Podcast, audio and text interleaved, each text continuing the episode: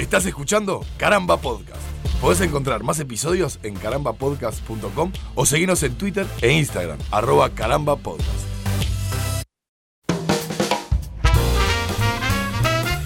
Bienvenidos al episodio número 25 de Yo Tengo el Poder, este podcast que hacemos en Caramba junto a Ale y Nico.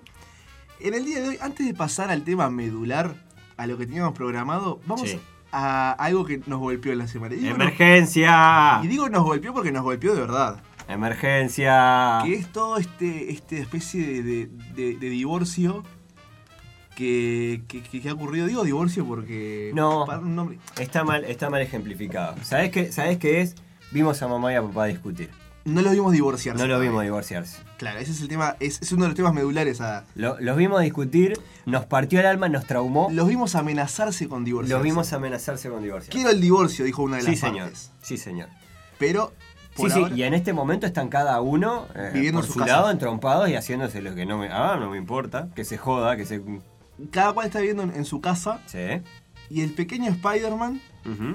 Está Ah, no lo nombre. Está no bien. lo nombre. No, La gente vivo. sabe igual de lo que estamos hablando. No tenés que nombrármelo y el pequeño Spider-Man está viviendo todavía con eh, Disney.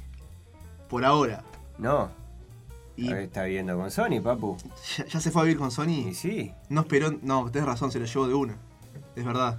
Estuvo siempre con Sony tiene la tenencia. Claro. Ay, Legalmente Sony tiene la tenencia. El, el tema es que. Y, con esa cosa esquizofrénica que tienen los, los productos de la cultura pop, Sony tiene la tenencia de los derechos cinematográficos. Todo Exacto. lo demás todavía lo tiene. Los derechos de, de No, para qué. No, perdón. ¿Qué, qué implica eso? Implica que Live action. a partir de ahora, live action cine. Claro. Porque a partir de ahora, si vuelven a los acuerdos originales, por ejemplo, Sony no podría hacer una continuación de la película animada de Spider, del Spider-Verse. Pero sí podría ser la Disney. O tampoco. Disney sí. Porque animada sí. Sony no puede hacer eh, series de televisión de Spider-Man sin el permiso de, de Marvel Disney. Claro. A- a- a- con las cosas separadas como estarían eh, supuestamente, ¿no? Claro, O- pará, entonces, entonces lo- la posibilidad que tiene Sony es de eh, seguir haciendo continuaciones, un par de. O sea, las continuaciones que, que arregle Sí. durante estos dos años que le quedan de contrato a Tom Holland y con el eh, con Spider-Man en ese en el universo cinematográfico. ¿Es eso? Puede hacer películas de Spider-Man y de Claro. toda la gente que es familia de Spider-Man, personajes villanos, etcétera, Sí. como vienen haciendo, ¿no? Venom, Morbius, Sí. van a hacer esta um, eh, Silver Sable y esta otra muchacha, Black Cat, que iban a hacer una película. Este, pero no pueden hacer referencia, por ejemplo, vamos, po- podemos, supongamos que hacen una película con Tom Holland como Peter Parker, ¿no? Y que sería una especie de Spider-Man continuación del, del Spider-Man que venimos conociendo desde Far hace cinco Home. años. Sí. Ahí va. Y bueno, este, van a tener un Spider-Man que, ponele, tomando Far From Home como, como referencia, un Spider-Man que no puede hablar ni de, ni de Thanos, ni de que estuvieron cinco años en la nada sus Claro. amigos, ni, él. le acaba de pasar Ah. el blip, el, Nada. el blip inverso, ¿no? Es decir, le chasquearon los dedos y Le desaparecieron. borraron todos. la mente, ta, no, Pa. no- no pasa nada. Eh, te- te- cosas peores, por ejemplo, si tomamos eh, Far From Home, mm, vamos a tener un Spider-Man que, que con unas gafas que, A eso que iba. no puede usar. ¿Qué pasa con, con un traje que no por puede el usar. traje? El traje no lo Sí, puede usar. No, porque el traje es propiedad de, de Tony Stark, digamos. No, Claro. pu- no puede hacer referencia a Tony Stark ni a, ni a nada que tenga que ver con el resto de los héroes de Marvel, O sea, Iron Man y vol- demás. volvería a los calcetines y lo- el, el- el traje es el, el Y original. Sí, a menos la que le encuentren una justificación, pero no sé, ahí la- el- el- la- los derechos creativos, cómo van a ser los. Sí, sabe que bueno. En, en este tiempo que pasó entre película y película, inventé un traje tecnológico. De la nada. claro. Con la tía May. Va a ser lo que La le tía May no puede estar más con Happy. No. Se le terminó el happy. Porque Happy es. Se quedó sin Se happy. quedó sin happy. La tía May Sin se quedó sin felicidad, Happy. sin felicidad. Ahí digamos, tenés ¿no? el título del episodio. Este, Igual, de todas maneras, en, en- en el comunicado que, que- que emitió Sony, que creo que es la única parte eh, oficial que ha hablado hasta el momento, dicen, esperemos que esto se solucione a sí, futuro. es que no le sirve a nadie. ¿no? Y para mí salen todos perdiendo. No salen todos perdiendo, a pero nadie. Eh, Yo, yo creo que de lo que nos tenemos que agarrar nosotros, porque hubo, hubo- una histeria desde de- de- que creo que todos en algún momento o en alguna etapa desde que salió la noticia de que no iban a de que se habían roto las negociaciones y de que, de que bueno que, que no se había arreglado a Spider-Man para el MCU. Creo que todos entramos en una especie de histeria colectiva que en mayor o menor medida nos fue afectando y pensando que este divorcio es una cagada. ¿Por qué? Porque el divorcio es una cagada. Si llega a pasar esto y de verdad se llegara a concretar, es una cagada para los, do- para los dos lados. Por un lado, Sony quedó muy mal parado, muy mal parado, espantosamente decís mal parado, eh, la comunidad lo odió. Ahí va, Sí. a los ojos de los fans. Sí, correcto. Y por el otro lado, Disney, Disney sale perdiendo. Obviamente Disney tiene más elementos como para agarrarse y para poder reacomodar. Evidentemente Disney además tiene un plan B. La negociación que ofrece Disney es... Iba a decir injusta, pero no es injusta la palabra. Es, es, en, en el mundo del capitalismo se comen entre ellos y nosotros miramos. Claro, Claro. O sea, y- está. la- Lo que Disney quería eh, era creo que un 50% de las... de las ganancias, ganancias. cuando antes tenía un 5%. Claro. Es decir, es un aumento muy significativo, son cifras muy, Sí, muy sí, sí, distintas, muy lejanas Y son ganancias sobre la taquilla, o sea, sobre la taquilla. Son ganancias sobre la taquilla, no sobre todo el merchandising y demás, que eso sí lo tiene Disney, como decíamos hace un ratito, lo- Claro. todo el resto de lo que pueda salir de Sony ahí. no toca nada de, de- No. de todo el resto. Y esta, esta última película eh, re- recaudó más de un billón de dólares. Y No, s- ¿cómo más de un millón de dólares? Un billón. un billón. Ah, billón. Ah. ¿Un billón No, yankee o un billón latino? ¿Cuál es? Mil millones, un billón yankee, le dicen billón, el billion son mil millones. Son Y- raros, viste que tienen eso. Y para nosotros un billón es un millón de millones. Ah, Bueno, mil- hay una diferencia. No, no, tiene que ser mil millones. 1100 millones. Debe Claro. ser el billion, sí. Claro, mi- eh, 1115 millones. un chillón de dólares, como dijo. Y sobre eso, para ejemplificar, Disney quisiera tener el 50% y no el 5%. Porque en, la- en el, el momento de poner la plata en la producción, aparte Disney pone la, la mitad, es como... Es como con esto del divorcio, dijera, si, bueno, ca- cada Claro. uno pone ¿no? el 50% de todo lo que necesita el niño Spider-Man para su mantenimiento, pero después este, Sony lo tiene todos los fines de semana, y, ¿no? O sea que, que- que podríamos decir que Disney fue el que puso los 160 millones de dólares que, que salió la. O sea, de, de presupuesto de la película. la, de la película salió 160, 160 millones. eh, pusieron 80 cada uno, se supone.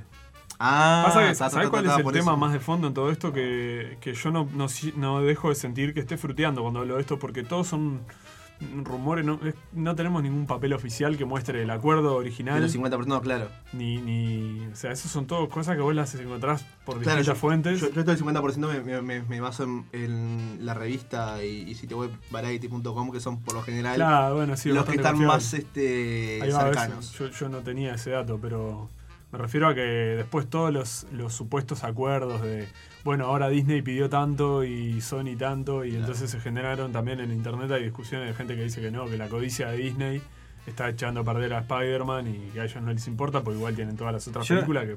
Yo creo, creo que ahí mm, no, no, no voy a no voy a quebrar una lanza ni por ni por, No ni por lanzas. mamá ni por no papá.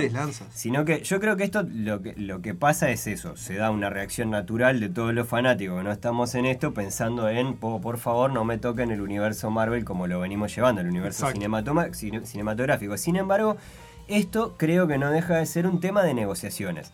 Es decir, las negociaciones, Un primero que nada, no están cerradas, es un tira y afloje, evidentemente es un tira y afloje, y evidentemente se van a dar portazos, se van a dar gritos, no sé qué, y probablemente todo esto se resuelva porque si no es pérdida neta para los dos. Sony quedaría muy mal parado. Sony está arriesgando muchísimo. Muy mal parado, vos decís, siempre hablando de la, de la opinión popular, digamos. No, quedó en pelotas. Quedó en pelotas. Hay un montón de cosas que hablamos ahora al principio que no las puede hacer con Claro. Spider-Man y que tiene que volver a la historia. Claro, Disney tiene, tiene formas, es decir, Disney, el, el universo cinematográfico de Marvel apu- apunta en un principio, y yo creo que creo que además tienen un plan B, pero en un principio el plan A sería que Spider-Man tome el lugar de Iron Man, eh, por lo menos muy de a poco, el lugar de, de Tony Stark como, como digamos, figura más importante o líder de los, de los Avengers. Claro. Pero todo esto eh, se podría decir que Disney se, se le había venir porque Sí, claro. de las. ¿cu- ¿Cuántas películas anunciaron? ¿Cinco o seis películas la fase 4, en ninguna se mencionó a Spider-Man y Tom Holland no, no hizo una aparición tampoco en, Claro. en la San Puede Diego ser, como, puede ser que fuera por eso, sí. como para decir, bueno, yo voy a estar en Doctor Strange, eh, Black Widow, lo que sea. Sí, Es como que ya venían tomando es- esos recaudos de, de no, de no presentarlos y, y después iba a suceder algo, algo como esto. Yo, yo creo que un poco lo que decía Ale recién, la- creativamente va a ser más fácil para Marvel seguir adelante sin Spider-Man y buscarle una vuelta y sacarles el tema medio de... Porque también tienen que explicar qué pasó con el, con el pequeño héroe nuevo, ¿no? El de Spider-Man, el- Sí. que los policías le decían, ay, tú sos el nuevo Iron Man, todo el mundo cree que, ¿no? Claro. Que para Sony arreglar la cagada de, bueno... Y Marvel- además con los, con los cliffhanger, es el cliffhanger que dejaron de, de la escena post créditos de Far From Home, ponerle la identidad, revelar. De, ¿Cómo cuan- explicás de la cuando existencia Misterio de- revela su Claro. la, la- la identidad. Claro. ¿Cómo, cómo explicás la existencia de Misterio en un universo sin Iron Man? De Bueno. ese misterio. Convengamos que este, este, por ejemplo, que estamos, esto que estamos pasando ahora, creo, es uno de los riesgos más grandes que se corren cuando se apuestan a proyectos gigantescos como el que se está apostando en, el, en, en lo que refiere al MCU. Que si decimos que a la película 24 tuvieron un- uno de estos errores, bastante bien les venía saliendo. Claro, les, sí. venía, les venía saliendo bárbaro, pero pensemos, por ejemplo, en, en, no sé, a mí me viene, me viene el caso, como, como caso paradigmático, las negociaciones con respecto a, a- a Friends y las últimas temporadas de Friends. ¿no? En las cuales vos no tenías arreglado con los protagonistas el salario, los protagonistas se pusieron de punta a la hora de no. Yo quiero empezar a. Quiero, por esta última temporada o por estas últimas temporadas, quiero ganar más. Un millón de Y a Un partir de ahí, por episodio, por episodio, una isla claro. y un, ¿no? Y un Claro, unicornio y, verde. y si te pones a pensar, decís, bueno, está, es una cagada, porque lo que queda ahí en juego es lo que nos gusta a nosotros, a los fanáticos, ¿no? La ficción en sí. Pero lo otro es, una, es un tire y afloje entre partes. Y en este caso son dos, dos empresas. Sony no es una empresa chica, Sony es un gigante y Disney es un imperio, es gigantesco. Sí, y lo que decía Martín de los números también, eh, la Far From Home es la película con la mayor recaudación en la historia de todo Sony. Claro. Nunca hicieron tanta guita con una película en el cine en toda su existencia, Sony, como con En 90 años que tiene Sony, ponerle sí. Claro. Y agarró el 95% de la ganancia. Exacto. Entonces, siendo que compró los derechos en los 90 por 10 millones. Y acá agarró el 90, el 95% de 1100 millones. no va a alargar la, la araña de los huevos de oro, obviamente. Claro. Pero Era, esa, esa película la hicieron con la ayuda de Kevin Feige, con Marvel, todo el equipo de Marvel, con todo el... que, que es uno de La- las anteriores, perdón, eh, Tincho, las anteriores de, de Spider-Man, eh, las de Tobey Maguire y Sí, ¿eh? de- todo eso es Sony, ¿verdad? Sony solo. Sony. ¿Ah? Claro, o sea que, que la, Ya, en, en menos de 20 años hicieron mierda a Spider-Man dos veces. Mm. Bueno, dejen jugar a Marvel, que lo Que viene la- haciendo bien. que la que más había tenido recaudación había sido Spider-Man 3 con Tobey Maguire, 890 millones de dólares de recaudación. Claro. Pero te das cuenta, te das cuenta de lo que te decía recién, ¿no? Todos los datos que estamos manejando tienen que ver con porcentajes y números. Números, sí. Este conflicto tiene que ver con porcentajes y números, no tiene que ver con, Con nada dirección más. creativa ni con nada de eso. Nada, nada. Yo lo- de lo único que estoy Esto seguro. por plata. Exacto. Esto es por plata y estoy seguro que Disney tiene además un plan B. Porque Disney está. La apuesta de Disney es Sí. gigantesca. Bueno, pero per- perfectamente puede pasar con esta escena eh, postcréditos que decíamos de cuando revelan la identidad de Spider-Man. De que lo congelen a Spider-Man por, por, por 4 o 5 añitos. Claro. Y, y que después vuelves no. ¿Te acordás cuando, cuando, cuando, cuando? Bueno, Hasta que puedan resolver esto. tuve Sí. que esconderme. Y ahí Disney tiene una salida, no te digo fácil, pero una salida posible. No, pero claro, lo pueden encarutar un montón de tiempo hasta que encuentren, aunque sea un arreglo económico en el cual se permita de alguna manera hacer mención a Peter Parker Pero además, como una persona que, bueno, que...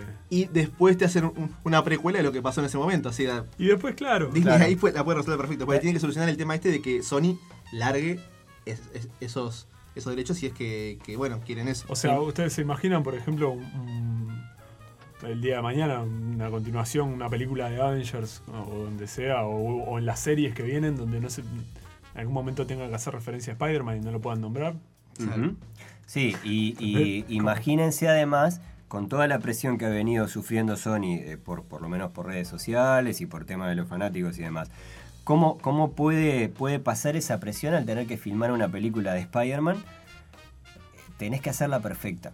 O sea, no, no le podés cerrar. Y tenés un montón de elementos que te van a faltar Y como para construirla, gente- ¿no? Porque lo que van a hacer es echarte en cara, vos otra vez cagaste a Spider-Man, Y otra sí, vez. Y pila de gente lo va a boicotear, incluso ya hay un hashtag de boicot Sony porque Bueno, yo me. yo estuve viendo encuestas y cuestiones así, y foros y debates, y, y la gente está, está enojada, ¿no? Está- eh, hay gente que está enojada con Tom Holland porque él dijo que va a seguir adelante siendo Spider-Man, pase lo que pase.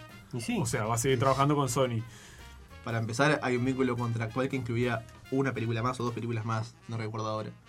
O sea, está, para empezar, él, él tiene que re- respetar eso. Seguro, pero bueno, como vemos los vínculos contractuales, Bueno, sí, sí, va- va- ahí viene. Uno de los personajes eh, centrales de todo este conflicto que lo mencionó al pasar fue eh, Kevin Feige, que lo que Sony quiere es que siga como, o sea, en el ideal de Sony, digamos, que Kevin Feige siguiera como líder eh, de producción sí, de, de- de- creativo. este.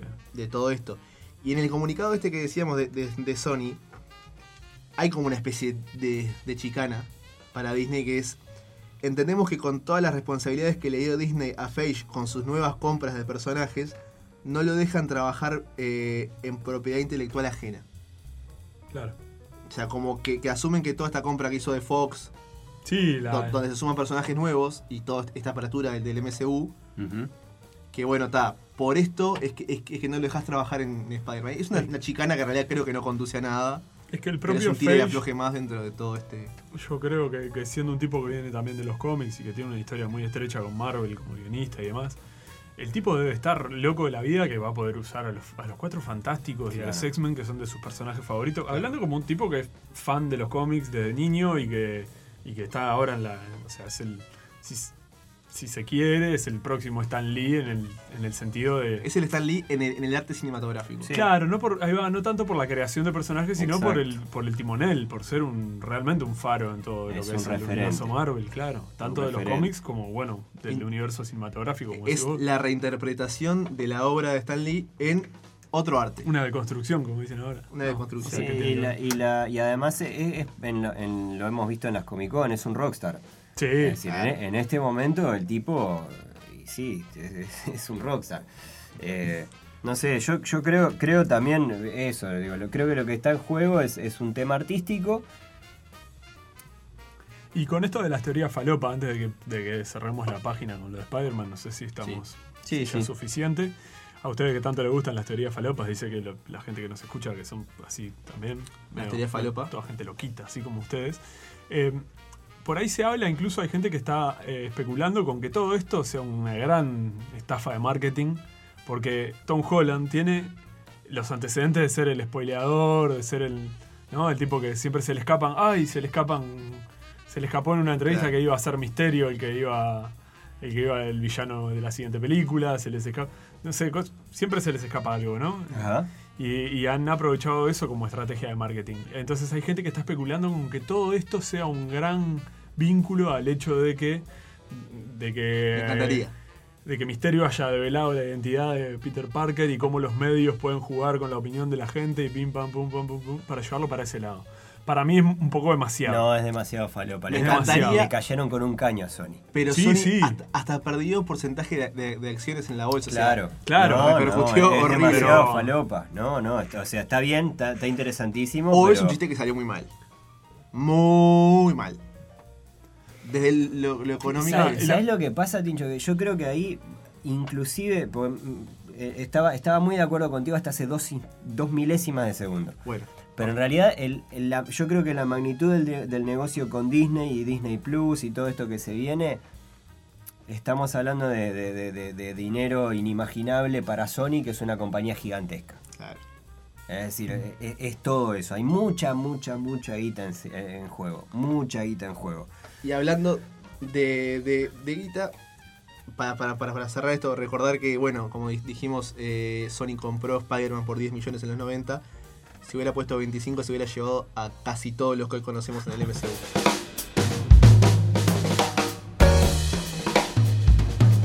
Y el problema con todo este asunto de Spider-Man que tanto hablamos recién es que un poco eclipsó el gran evento de, de Disney, Ujú. que era este pasado, el pasado fin de semana, lo- los, días 22, Sí, el, el- el 23. viernes.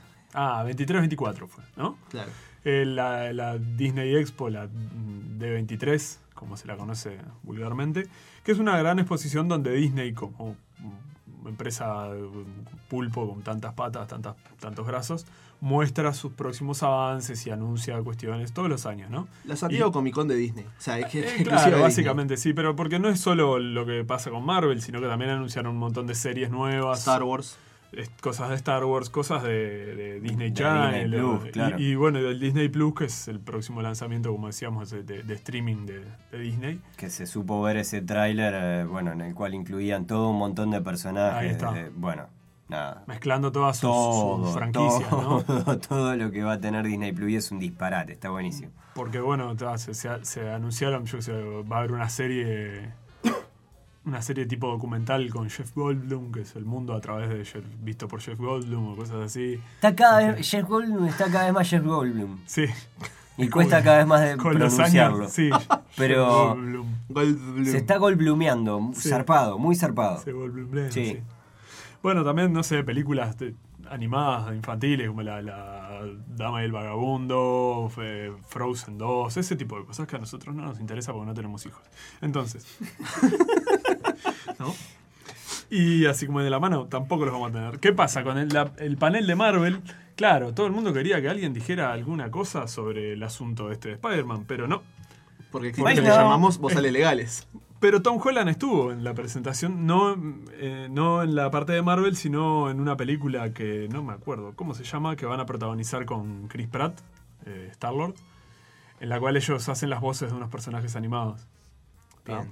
Una cuestión así, medio fantasía, de dragones. Yo vi el tráiler y no me acuerdo el nombre, pero le Qué, juro que qué estaba gran interesante. amague que, que debe haber sido eso para, para todos los que estaban esperando algo de. Sí, Sí, porque Chris- aparte... Chris Pratt y, Tom Holland. Hola, soy No. Tom Holland, pero no vengo a hablarles de Spider-Man. No, y al final él dijo, porque la gente, claro, imagínate el grito de, de locura, dijera Omar Gutiérrez a sí, Duarte, sí, sí, sí, sí, sí.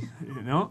Este, al final dijo, lo único que les puedo, eh, no sé, algo así como, muchas gracias por, a todos por su apoyo, ha sido una semana muy loca, o algo así, las locas aventuras de la semana de Tom Holland, y este, de los amo 3000, con esa cosa tan, tan falopa que se puso de moda por, por Endgame, que a mí me da como... Sí, ya, ya. Me da como quickie, ¿viste? Me da como Lo llevaron un poquito más de, de- de lo que era. Sí, basta, chicos. Ya, ya estaba. Pero bueno, también se- Y se anunciaron. Se eh, anunciaron cosas, a eso vamos. Relacionadas al MCU directamente. Exacto. Sobre todo, un- hubo tres novedades muy interesantes que nadie había hablado nada en la, en la Nada, Comic Con. ¿no? ¿no? no, se sabía nada. Se había especulado con una de ellas. Pasa que ya se, se especula tanto. Hay tanto que Seguro, que, que en algún momento le vas a pegar. uno le va a pegar. Sí.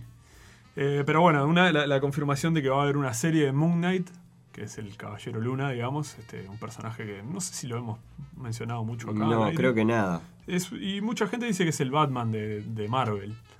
Es un tipo con- vendas muy ahí que- interesante. sí. A mí me gusta pila la, la historia porque aparte le han dado una vuelta de tuerca con esto que tanto hago referencia yo siempre con la reescritura de sus orígenes Claro. y demás que que ta, Bueno, algún sí, día eh, podríamos hablarlo un poco más en detalle. Algo que, que ha pasado mucho en el MCU es, es, es eso, la, la- la reescritura desde cero para Seguro. adecuarlo a lo que necesitan. Y el, el asunto con este No hay fecha de, de nada de esto por lo que estuve viendo. O sea, te dicen que va a estar disponible en Disney Plus. No, y- de estas no. y hasta ahí llegan. O sea, no, no, no, no se han anunciado fechas como sí lo hicieron con todas las, las anteriores. Exacto. Se mostró así una, la, la grilla esa, la, el slate, ¿cómo es que le dicen? Slate, puede ser. La línea de tiempo con cuando sale Ah, cada claro, cosa, sí. con tres lugares en blanco, de que dicen serie de Disney Plus, Marvel, pero no decían cuáles. Pero ta, se anunciaron tres, estas tres series, como decíamos, Moon Knight, El Caballero Luna, Miss Marvel, que es este, la pequeña, la primera heroína musulmana del universo Marvel, que es una, una adolescente inhumana, que tiene poderes, este, básicamente es elástica, digamos, pero además maneja la densidad de su cuerpo. Y bueno, es un personaje de esos personajes adolescentes simpáticos, inclusivos y demás que tiene Marvel desde siempre, ¿no? Y que creo que apunta también a, mm, a, bueno, también empezar a captar el público más joven, quizás, ¿no? Es decir, agarrar algunos. Pues a nosotros ya nos agarró de grandes, y evidentemente, porque no. No lo vamos a soltar. No, no lo vamos a soltar No, ni loco. y- Pero también a los públicos más jóvenes quizás hay que agarrarlos con propuestas un poquito más adolescentes. Y Miss Marvel además es una saga de cómics que ah, en los últimos años ha tenido mucho éxito, se han vendido muchos números, ha tenido ah, eh, de- premios del premio Eisner, que es el, el Oscar de los cómics, digamos. ¿Recordás si, si, en, si en el cómic también era musulmana? Sí, sí, Kamala Khan se llama. Kamala Khan. Kamala Khan. No, porque- Gengis Khan, pero Kamal. Kamala. Kamala Khan. Y después una tercera serie. Y una tercera serie que es así, yo no, no me la veía venir. La Julka. La Hulka, dijeran en España. Las La locas Hulk. aventuras de la prima de Hulk. ¿Eh? Que She-Hulk. es, eh, Jennifer Walters, abogada verde. Abogada. Abogada amiga de, de Daredevil y ¿no? de Matt Y de Murdock, Matlock. Compañera y amiga de Matlock también tocaban el banjo juntos. Sí. Eh, sí, es la prima de Hulk. La prima de Bruce Banner que... la- Pero ¿es, es la She-Hulk es la prima de Hulk o esta Jennifer es prima de Banner? A ver, explícame la... Claro, o sea, so- eh, son, son parientes de sangre, eh, Banner y Jennifer. No Claro, sí, sí, sí, son primos. Tan parientes de sangre que en un accidente que ya tiene necesita una transfusión de sangre y o el que le da la sangre, Toda llena de El- rayos gamma. el Bruce. Va, claro, y todita llena la sangre con el, los Tenía el bicho verde. Exactamente. Exactamente. Otra serie de la que tampoco hay eh, un anuncio de fecha, pero ta, No, fue incluida y- en, en esta. Y bueno, y que está, vamos a ver que, que- que sale de eso, porque está muy interesante para Sí, como ha pasado también con la, con la San Diego Comic Con, eh, es como tal, lo que tenemos básicamente es eso, son las Sí. tipografías, les diríamos. pero- Bueno, hablando pero, de pero bueno, no deja de ser interesante como novedad que, que- que, bueno, estos proyectos que salieron de la nada. Exacto. Y bueno, así como dice Ale de tipografías, también se presentó el, el cartel, digamos, de Black Panther, el, el diseño de Black Panther, del logo de Black Panther 2. Ujú. con- y si no me equivoco, también se dio la fecha. ¿no? Sí, para el 6 de mayo del 2022. Ahí está. De estreno de la continuación de Black Panther, la saga de Black Panther. Dirigido por Ryan Coogler. Estuvo Ryan Coogler en el, en el escenario también, un director joven, muy reconocido y con mucho potencial y demás. Parece que es. Yo, la verdad, que no. Personalmente nunca, me, nunca tengo mucho seguimiento de los directores, pero parece que fue uno de los más aplaudidos y mejor recibidos de toda la, la exposición en la parte de Marvel. Y eh, otras cosas que se mostraron también son. Estuvo el elenco de los Eternals al completo, con dos incorporaciones nuevas. Una confirmación que es eh, la actriz Gemma Chan, que es quien hizo de Minerva en, en Capitana Marvel. Claro. Va a hacer un papel nuevo, es una, va a ser una de las Eternals. No me acuerdo cómo se llama el personaje de ella en este momento de memoria, el que va a ser. Y otro que, es, que también se une al elenco de Eternals, y eso sí era sorpresa, no se sabía, es el actor Kit Harington, que es el Jon Snow de Game of Thrones. ¿tá? que va a ser nada más y nada menos que Black Knight, que es un personaje, un- un Avenger. Bueno, va- miembro de los vamos a darle un voto de confianza. yo Sí, obvio, a todos le vamos, a todo lo que está pasando le vamos a dar un voto de confianza, pero otro Snow, sí, a mí no me gusta mucho el, el muchacho. No, a mí lo que lo que vi en Game of Thrones, ya he dicho que no le he visto la serie, pero los fragmentos que he visto no, no, no me convence como un personaje con el Mm.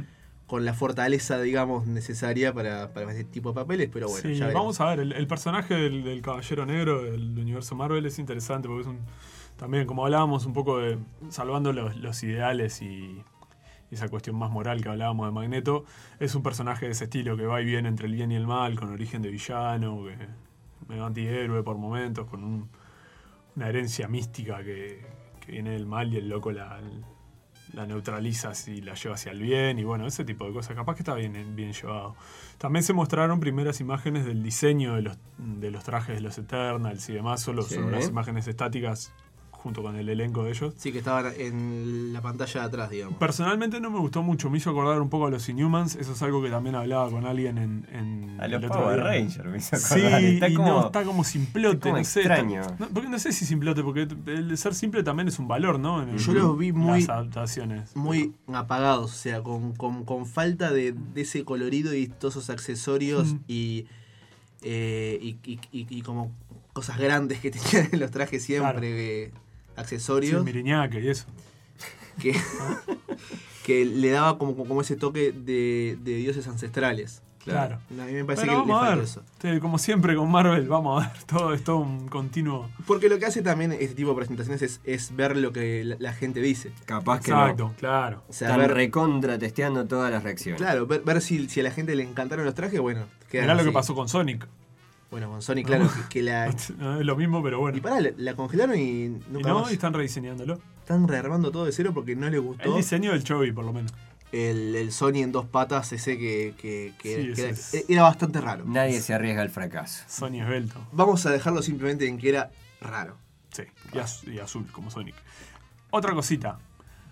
Carteles también, póster de. Primer póster oficial de Falcon y Winter Soldier, con imágenes de ellos, donde vemos a un, verdad. a un Bucky, a un Winter Soldier con el pelo corto, donde vemos a un Falcon sin escudo y donde tuvimos a, a un. Me, sale Sandy Mack, pero por deformación pers- profesional. eh, Anthony Mackie, el actor que hace Falcon, este, comentó que él no va a ser el nuevo Capitán América, él va a seguir siendo Falcon, Bien. por más que tenga el escudo. Así Bien. que es un dato interesante. Y el traje que se ve en ese póster parece ser no un traje de Capitán América, sino un traje bastante parecido al original de Falcon en los cómics también. Y después tuvimos póster De no WandaVision. De WandaVision. WandaVision, ahí está. Precioso póster, chiquilines. Muy ¿eh? interesante porque tiene, para mí tiene un detalle mínimo. La sombra. Las sombras Sí. y, y dentro de ese detalle de que se vean las sombras de ellos, eh, pa- para quien no lo haya visto, Wanda, ¿no? La bruja escarlata y Vision sentados en un sillón en un ambiente de casa típica yankee del American Way of Life, ¿no? De Exacto. 50, vestidos así como un matrimonio. Él con traje y corbata. Seguro. E- Ella con un delantal del- como delantal, de cocina. ahí está. Y, y se ve que están mirando el televisor con un extraño resplandor rojo. Claro. ¿no? Y las sombras que proyectan ellos hacia, hacia, el, hacia el fondo de la habitación son la sombra de Vision, porque Vision está hecho humano en, el, en, el, en su, en su Sí. figura, pero la sombra es la de Vision con un puntito brillante en la frente, que es como la... No había notado el gema. detalle del punto brillante. Ah, Sí, sí, tiene claro. la gema en la frente. Claro, pensé que era, era parte de la pared. No, La gema del alma. claramente es la gema. Y la sombra, para mí esto es lo más crocante de todo, Sí. la sombra de Wanda con los dos cuernitos como en su traje original de, de De Bruja Escarlata en los cómics. Exacto. Ah, es una Que referencia. usa una especie Claro. de vincha, tiara, no sé cómo se llama eso. Claro, que, que tiene dos la- cuernitos. Hasta ahora en el MS1 se había visto, es más, no se ha, no se ha utilizado, no, no era- han utilizado una estética bastante más moderna y demás. Este, pero creo que cuadra mucho con. Capaz que ni- no lo usan para nada y simplemente es un póster, pero cuadra mucho con esta estética más como, como retro ahí. Está, está Y- interesante, ¿eh? Y también es un guiño a algunos paneles viejos de. Recordemos que Wanda, ¿no? La, la bruja escarlata y su hermano, eh, Quicksilver, que, eran gemelos, eh, eran de los villanos originales, como hablamos en el episodio pasado, de la hermandad de mutantes malvados. Y había. ella con esa vincha de los cuernitos así, y Pi- Pietro, su hermano, tenía siempre el pelito como peinado. Sí. Como dos, dos copitos para arriba, como Sí. cuernitos también. Y que eso hacía que el efecto en algunos paneles jugaban con eso de las sombras de ellos, eran como dos demonios. Y acá, sombras. y acá vuelven a, a tomar esto para Y anunciar. yo creo que es un lindo guiño. Ti- Debe tener- alguien se debe haber avivado. Che, ¿se acuerdan de esos paneles viejos donde se hacían las sombras con los cuernitos? Un, un- un nuevo aplauso para el, el- el manejo de los detalles y las sutilezas de parte de. Sí. No, capaz de que no Marvel todo Studios, ¿no?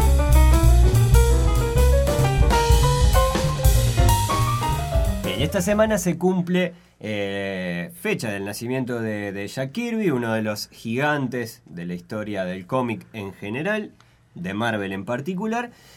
Y no queríamos dejar de lado hacer un, un humilde homenaje a nosotros que estamos Un saludito. prendiditos de la rueda de, de- de- de- de Kirby y compañía. familia Kirby. De la familia Kirby y compañía. Un Kirby que, que nace en agosto de 1917. Ujú. Un Kirby que nada tiene que ver con el personaje del jueguito de Kirby. No. Que come cosas, ¿te acuerdas? Es el, el creador original junto a Joe Simon del Capitán América. Por.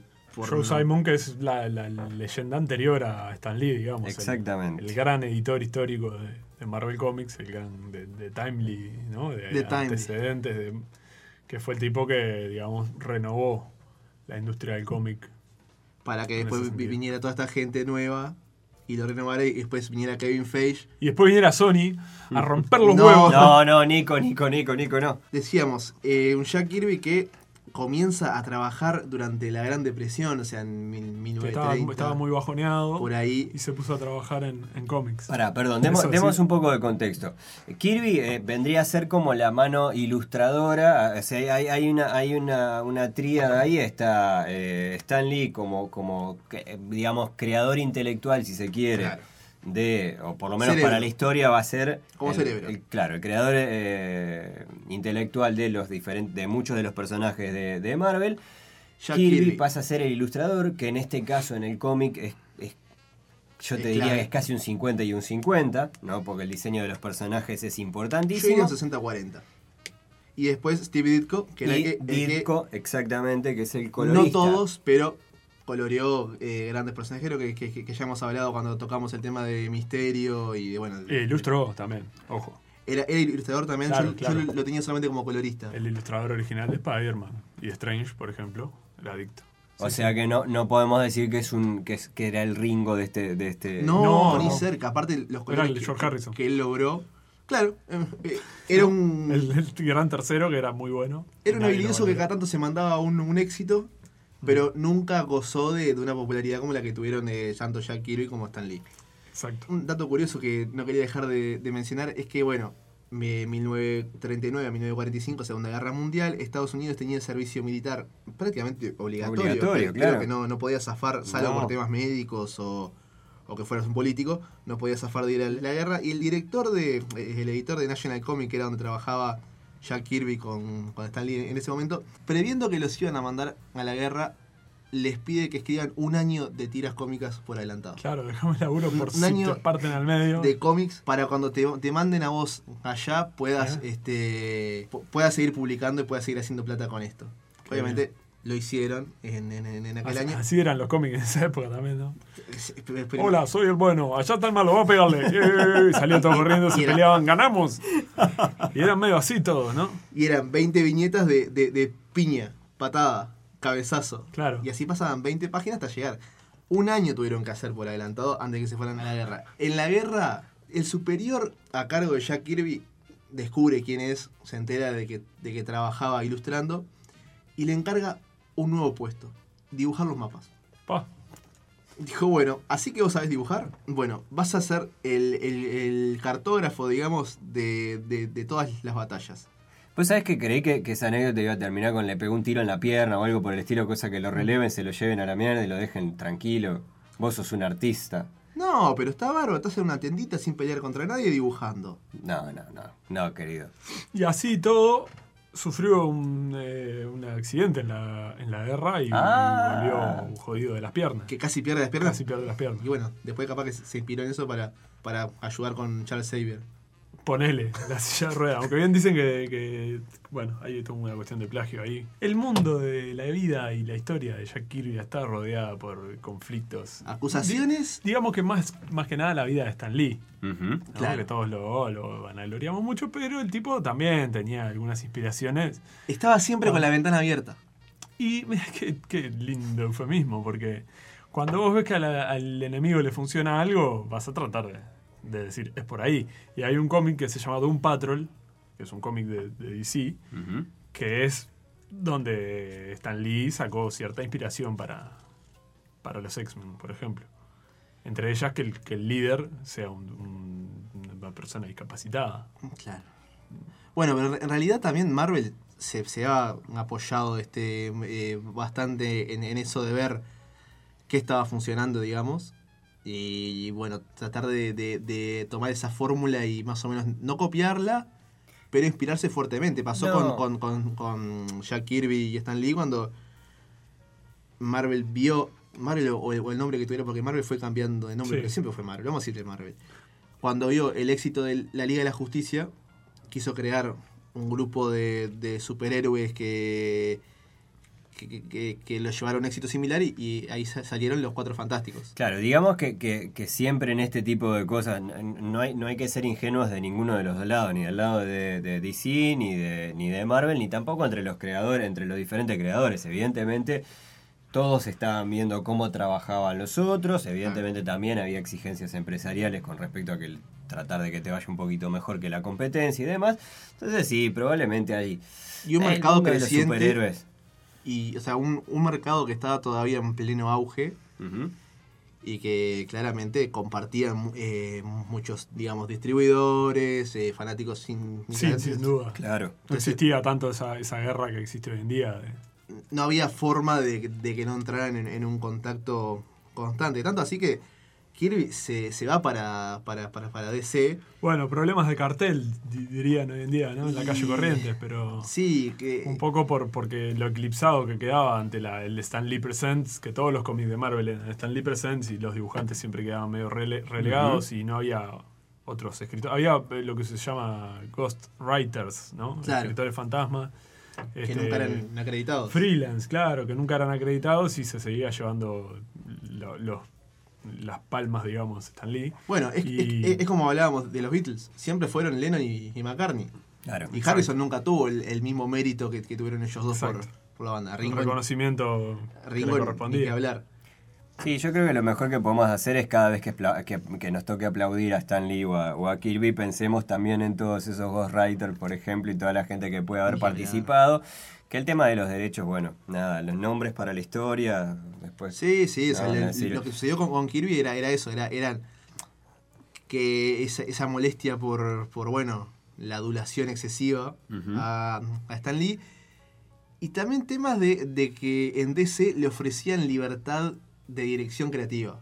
Claro. O sea, donde él podía eh, crear, desarrollar y distribuir, di- digamos, o sea, dirigir todo. Que era algo que no tenía en, en Marvel porque tenía que acordar siempre con, con, con Stan Lee. Claro. En algunas ocasiones calculo que con Ditko. Y, y tuvo, bueno, como vos decías, en ese momento, esa ruptura, se fue para la casa del vecino. Sí, Estuvo no, en- la casa No, del no, frente. no, la- la- se fue para Shelbyville, se fue para... Claro, se fue a la casa del enemigo. Y ahí estuvo, no estuvo demasiado tiempo en, en DC Comics, no sé cuánto, pero entre otras cosas les Tuvo dejó. cinco años. Del 70 al 75. Ahí va. Y les dejó de regalo a Darkseid. Dale. Ni más ni Nada menos, que- menos. Que, el Thanos de ellos, digamos. sí, ¿no? tal cual.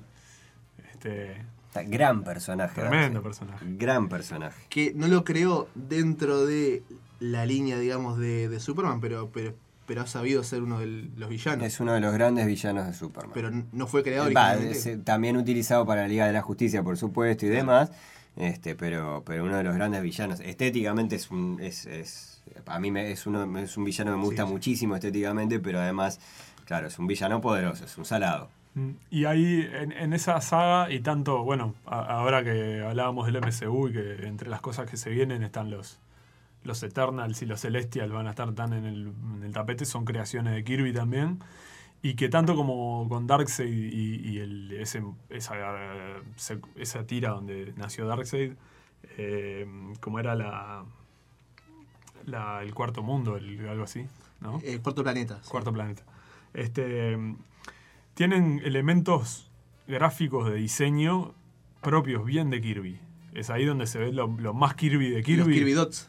Claro, un, un tipo de, de, de- de estética, una Claro. estética puntual para, para crear, para demostrar ciertos efectos que después se, se tomaron medio como por consenso al dibujar explosiones o al dibujar eh, o, o al hacer este, contrastes de colores puntuales para representar, no sé, radiaciones, para representar... Que eran como, como esos, esos círculos sólidos alrededor que, que formaban como, como un, un aura, digamos. Ahí está, como, le, como una sombra sólida, ¿no? Alrededor del... del Sí, personaje, algo raro, que, que, que, que lo usaba para radiación, para calor, para... ¿Sabe dónde se ve bien eso? El, no sé cómo se llama porque yo no soy un gran fan de, de DC, pero vieron que Darkseid tira unos láser por los ojos, que un Sí. láser que no va recto, que dobla. hace- Sí. Bueno, ese, ese tipo de degradé de las líneas de colores, como para representar el láser y eso, a, a gran escala es, es el tipo de efectos que, que él diseñó. Bueno, Y- pero es- ese tipo de cosas, por ejemplo, tienen que ver con lo que hablábamos antes en lo que refiere. Si bien antes nos referíamos particularmente a la composición de personajes y demás, que bueno, que uno dice, bueno, las influencias y demás, también vas haciendo escuela. Era una industria que, que pasaba de ser como, como, como un te- eh, eh, terreno fértil para crear sobre un, un nuevo arte que estaba surgiendo, una nueva forma de comunicar y demás. Pero claro, también pasa a ser eh, industria. Exacto. Y a partir de la industria hay que facturar, hay que generar, no sé qué, bueno, sí, lógico. Y como dijimos en, empezás a en el tomar primer bloque, Esto es por plata. Esto por Esto plata. por plata. O sea, todo termina siendo por, por, por, por Que plata. al circular todo, Que chiquito. Qué circular cosa, todo. ¿no? Bueno, Qué cosa. como decíamos, lo, lo de componer con la ventana abierta. Kirby eh, vuelve a Marvel en el 75 y crea al- al- al- los Eternals inspirado en los nuevos dioses de DC. Bueno, sí, los New Gods son O sea, eh, claramente. no digamos que se plagie a sí mismo, pero le gustó aquella idea, no podía traérsela, bueno, crea Ah. una parecida. Voy a hacer mi propio, ¿no? Voy a crear mis propios New Gods con juegos de azar y Claro, otros y- y personajes. bueno, y lo creó. Claro, y también todo esto no- nunca se escapa de las mitologías.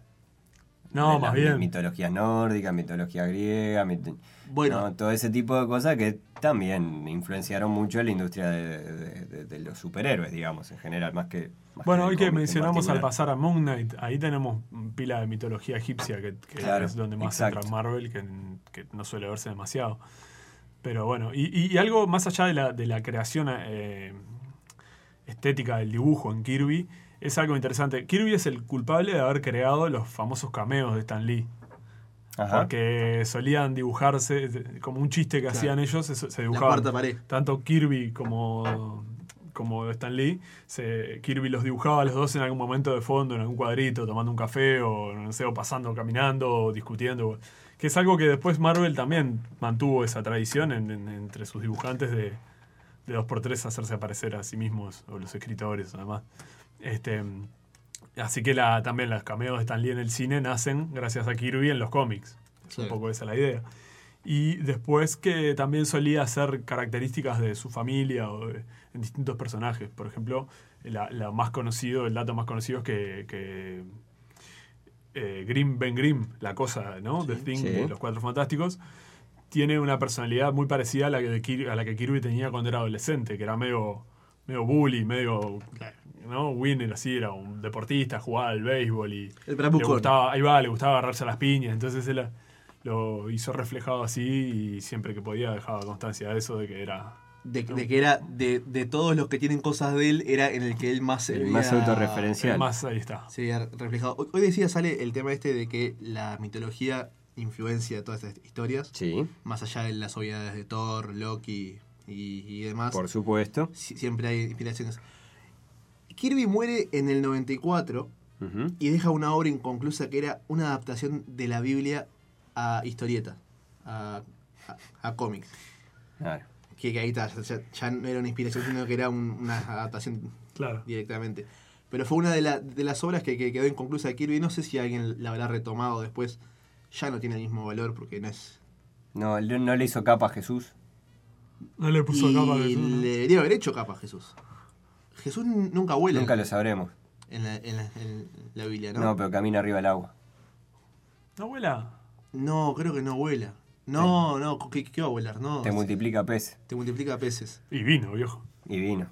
Transforma el agua en vino. Pero anda a saber por qué parte de la Biblia empezó. Capaz que no llegó Claro. a la parte de A la Jesús parte de Jesús con los superpoderes. y la quedó mucho antes. Sí. Y bueno, eh, Kirby era judío, capaz que estaba haciendo solo el Antiguo Testamento. Ah, tenés razón. Pero era como, como Krusty, eh, se había cambiado el nombre. Claro, era, era Era- George Cross, algo así. Eh, Y, y- y tenía un. se llamaba- no se llamaba Jack Kirby, se llamaba Jacob, o sea, Jacobo, Claro. eh, Kurtzberg. Recordaba que era algo muy parecido al el apellido de, de Krusty. Porque Krusty no es Hershef Krustovsky, Krustovsky. Krustovsky. ¿Y este es? Gorsikansky. No, no. Kur- Jacob Kurtzberg. Como vaso- vaya un abrazo para Freddy, el, ese ser despreciable también. Vos sabés que me estaba intentando acordar Pero del no me apellido. acuerdo del de él, apellido del Freddy. Newkovich. Mejor. Y después, antes de ponerse como Jack Kirby, usó distintos seudónimos cuando era un dibujante. mm, Intentó varios, sí. Bueno, Este. como Stan Lee también. Claro.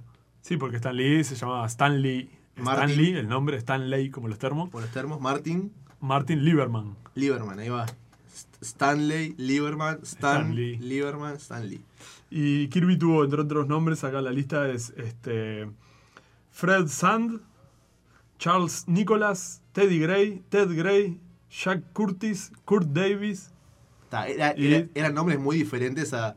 O sea, cambiaba completamente su, su, su origen. Y, no- y una cosa interesante que además de ser el seudónimo Jack Kirby, finalmente en el 42 se lo puso como nombre legal. Claro. Se cambió el nombre legalmente a, a Jack Kirby. Y sí, porque hay de ser un quilombo cuando firmás tus obras si la firmás como Jack Kirby, pero no sos legalmente Jack Kirby. A cobrar después, ¿no? Después venía Stan Lee atrás y decía, no, yo Jack Kirby no conozco ningún Jack Kirby. Yo le llamo agujero Hopkins. Claro, ¿no? Como- no, no, no existe nadie acá con, con ese nombre. Sí, sí. Entonces vamos cerrando este episodio 25 de Yo Tengo el Poder. ¡Feliz cumpleaños, Jack Kirby! Donde quiera que estés. feliz.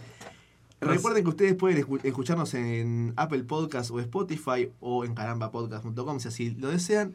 Síganos en Instagram, eh, arroba carambapodcast y arroba yo tengo el podcast. Ahí vamos a estar posteando contenido referido a todo lo que es el MCU, DC, nuestros episodios, los dibujitos de Ale en la agenda y mucho más. Y recuerden, como siempre, que un gran poder conlleva una gran responsabilidad.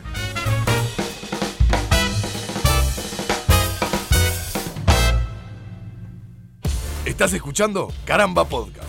Podés encontrar más episodios en carambapodcast.com o seguirnos en Twitter e Instagram, arroba carambapodcast.